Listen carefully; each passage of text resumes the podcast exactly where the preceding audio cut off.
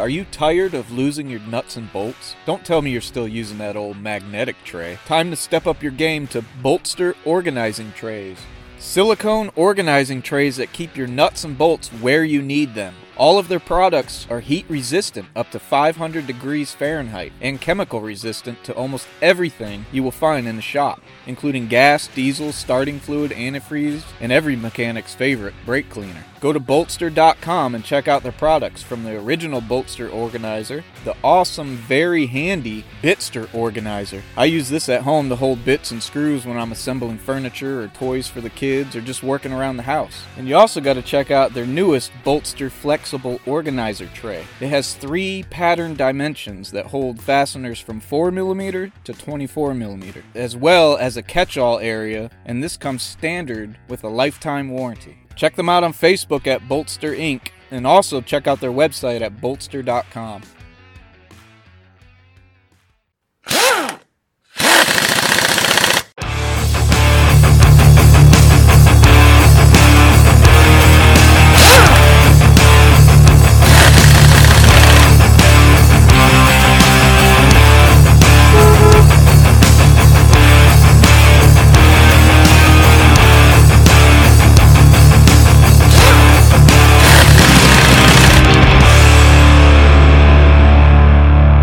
Welcome back to the Flat Rate Tech Podcast.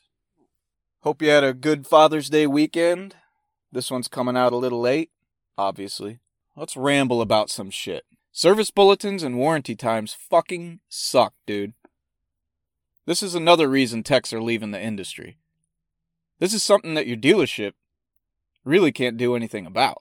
Or can they? I don't know. When you get paid 0.3 to do a 20 page fucking bulletin to basically cover the manufacturer's asses for fucking up, but they pay you shit to do it. Even an update that pays 0.3 to reprogram the PCM, but they don't tell you there's six other modules that you gotta reprogram doing it. But they only pay you 0.3. So you're sitting there for 45 fucking minutes, turning the key on and off 50 fucking times to make three tenths. It's like sometimes I hope the battery would just fucking die when I'm doing it, you know? I don't hook that bitch up to no charger. Don't pay me enough for that shit. In warranty times, you get a car under warranty and say it needs, I don't know, a water pump. The water pump's making noise or leaking or I don't whatever, dude. And you look up the warranty time and it pays 2.4. Yet you have to pull the front of the engine apart to change the fucking thing. That same car customer pays like 8 hours to do the same fucking job. What's the difference? Well, the difference is the manufacturer has to fucking pay for it when it's covered under warranty. That's the fucking difference. They ain't gonna pay you eight hours, even though they know it fucking takes that long. They make up some fucking random time that they say has been researched. And I'm quoting, researched. And it can be done in 2.4 hours. Then you go and you look at the workshop manual on how to remove the fucking water pump. And it shows the picture. And it just says, remove the water pump. In small letters, it says, on the picture, frame rail, suspension, bumper, headlights, inner fender removed for visibility. It's fucking bullshit. It's bullshit. Half the bolts you can't even get to. When they're showing you how easy it is, they delete half the fucking car out of the picture. And they just say, unbolt it. Unbolt the water pump. Radiator removed. Fucking compressor removed. Fucking cab removed from the vehicle, you know? What the fuck, dude? 2.4. Can't even get to the goddamn bolts. What really sucks is when you think you sold that job under customer pay and then they come back and it's under warranty. There goes your fucking week, dude. And quit. Is that why techs like working at independent shops? No warranty work? Maybe. I don't know. The tool truck business is fucking weak right now, dude. Do y'all got tool trucks coming to your work? We haven't had a Mac truck in 22 years. Okay. Our Matco guy fucking quit. And we just have one local tool company that comes around. That's it. That's all we got. Oh, then we got a snap on guy that orders you the wrong shit. Literally orders the wrong color toolbox. I mean, what's going on with the tool companies, man? It's crazy. I got an email about used car departments. Somebody wrote me in bitching about them, asking, are they all scumbags? Are they all scumbags? Needs nothing, right? That's how they try to sell a car. It's like Facebook Marketplace. A piece of shit car for sale and say it needs nothing. Yet you drive it down the road and the fucking car is dog tracking. As is, dude. It's almost like used car managers want you to fully inspect the cars, but decline everything. You know, of course they're trying to make the most profit out of each car. But when the customer buys a car and brings it back for the noise over bumps, because the front struts are fucking blown out, they end up eating it anyways. Then, of course, it's a rush job in the shop. The service manager asks the tech, Why didn't you recommend the struts? And he says, He did, but they declined it. There's your bad survey, there's your bad hit on Google. Because that's all that matters, right?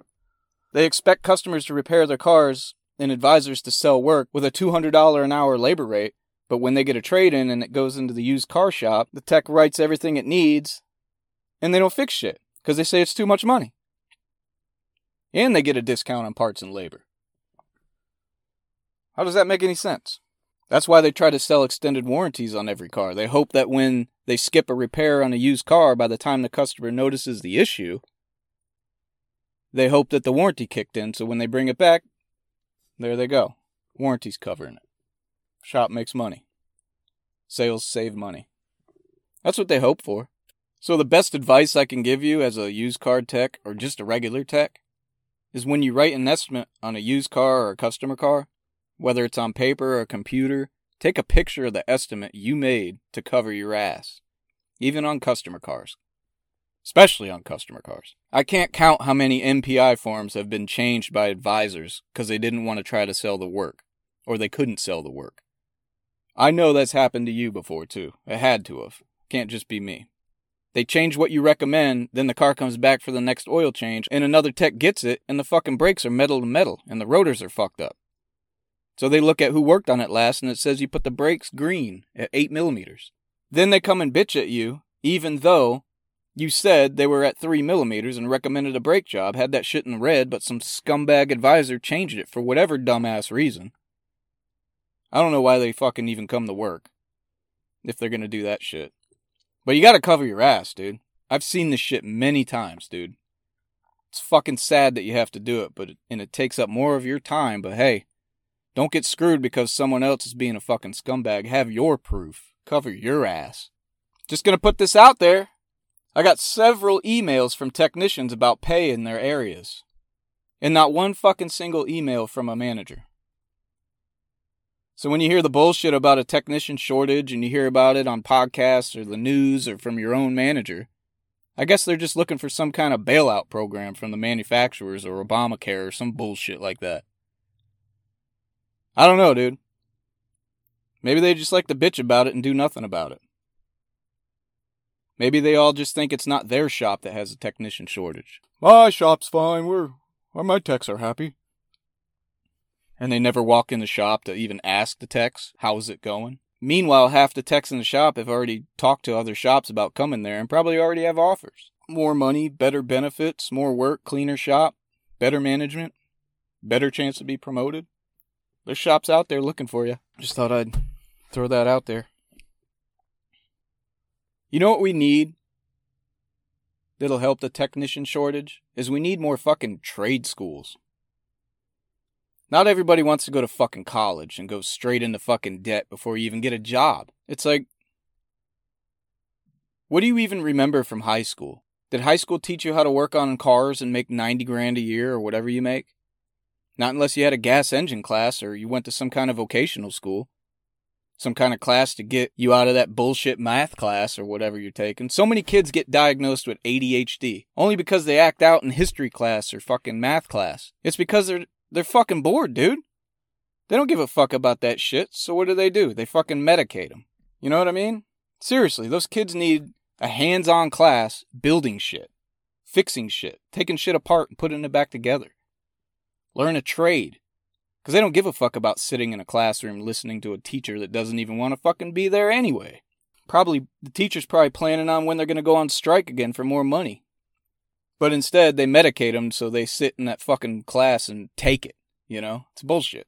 Every fucking high school should have an automotive class, along with carpentry, plumbing, welding, all of it, all the trades. Instead of pushing kids to go to college and go there for four fucking years taking classes for a job they're probably not even gonna do, and instead they're just gonna end up with student loans for the rest of their fucking life and work at Starbucks. I should open up my own vocational school, call it Flat Rate Technician Training. That's what I should do. The books will just have pictures in it. I'll teach you how to do a 30 page recall in five minutes. I'll teach you how to fix a uh, warranty oil leak with one special pressurized tool. the math portion will just be teaching you how to get straight time and keep track of your fucking hours so you don't get screwed over. Seriously, though, if the automotive industry really thought about the fact that there is a technician shortage for real, why couldn't they push for more elective classes instead of big boats and motorcycles for themselves? You know what I mean? Yeah, there's UTI and schools like that, but what about in public schools? Where students get trained on how to repair cars and not be medicated to sit through a fucking math class. But instead, let's buy boats, right? I mean, really, it's the manufacturers that need to step up and do something about the technician shortage. I wonder what those managers buy. You know how your your boss buys small boats and motorcycles and shit. I wonder if those managers at the manufacturers buy like houses and shit in different countries. You know, F1 cars and put them in their living room and shit like that. Some dealer groups are trying. They go to local schools and talk to kids. They sponsor programs at local trade schools and but shouldn't the car makers do that? They're the ones building the cars and trucks that you would think they'd want to keep doing it, right? If there's no mechanics out there, who's going to fix them? Just keep building more, I guess. I don't know. I don't know, dude. I guess they'll all figure it out. They're not worried about the technician shortage. Who knows? All right, y'all. Check out my Facebook page, Flat Rate Tech Podcast. Check out my website, flatratetechpodcast.weebly.com. There's links on there to the merch store. Don't forget to check out boltster.com, dude. Get you one of those badass tool tray organizers. Those things are badass, dude. All right, y'all. Thanks for listening. I'll catch you next time.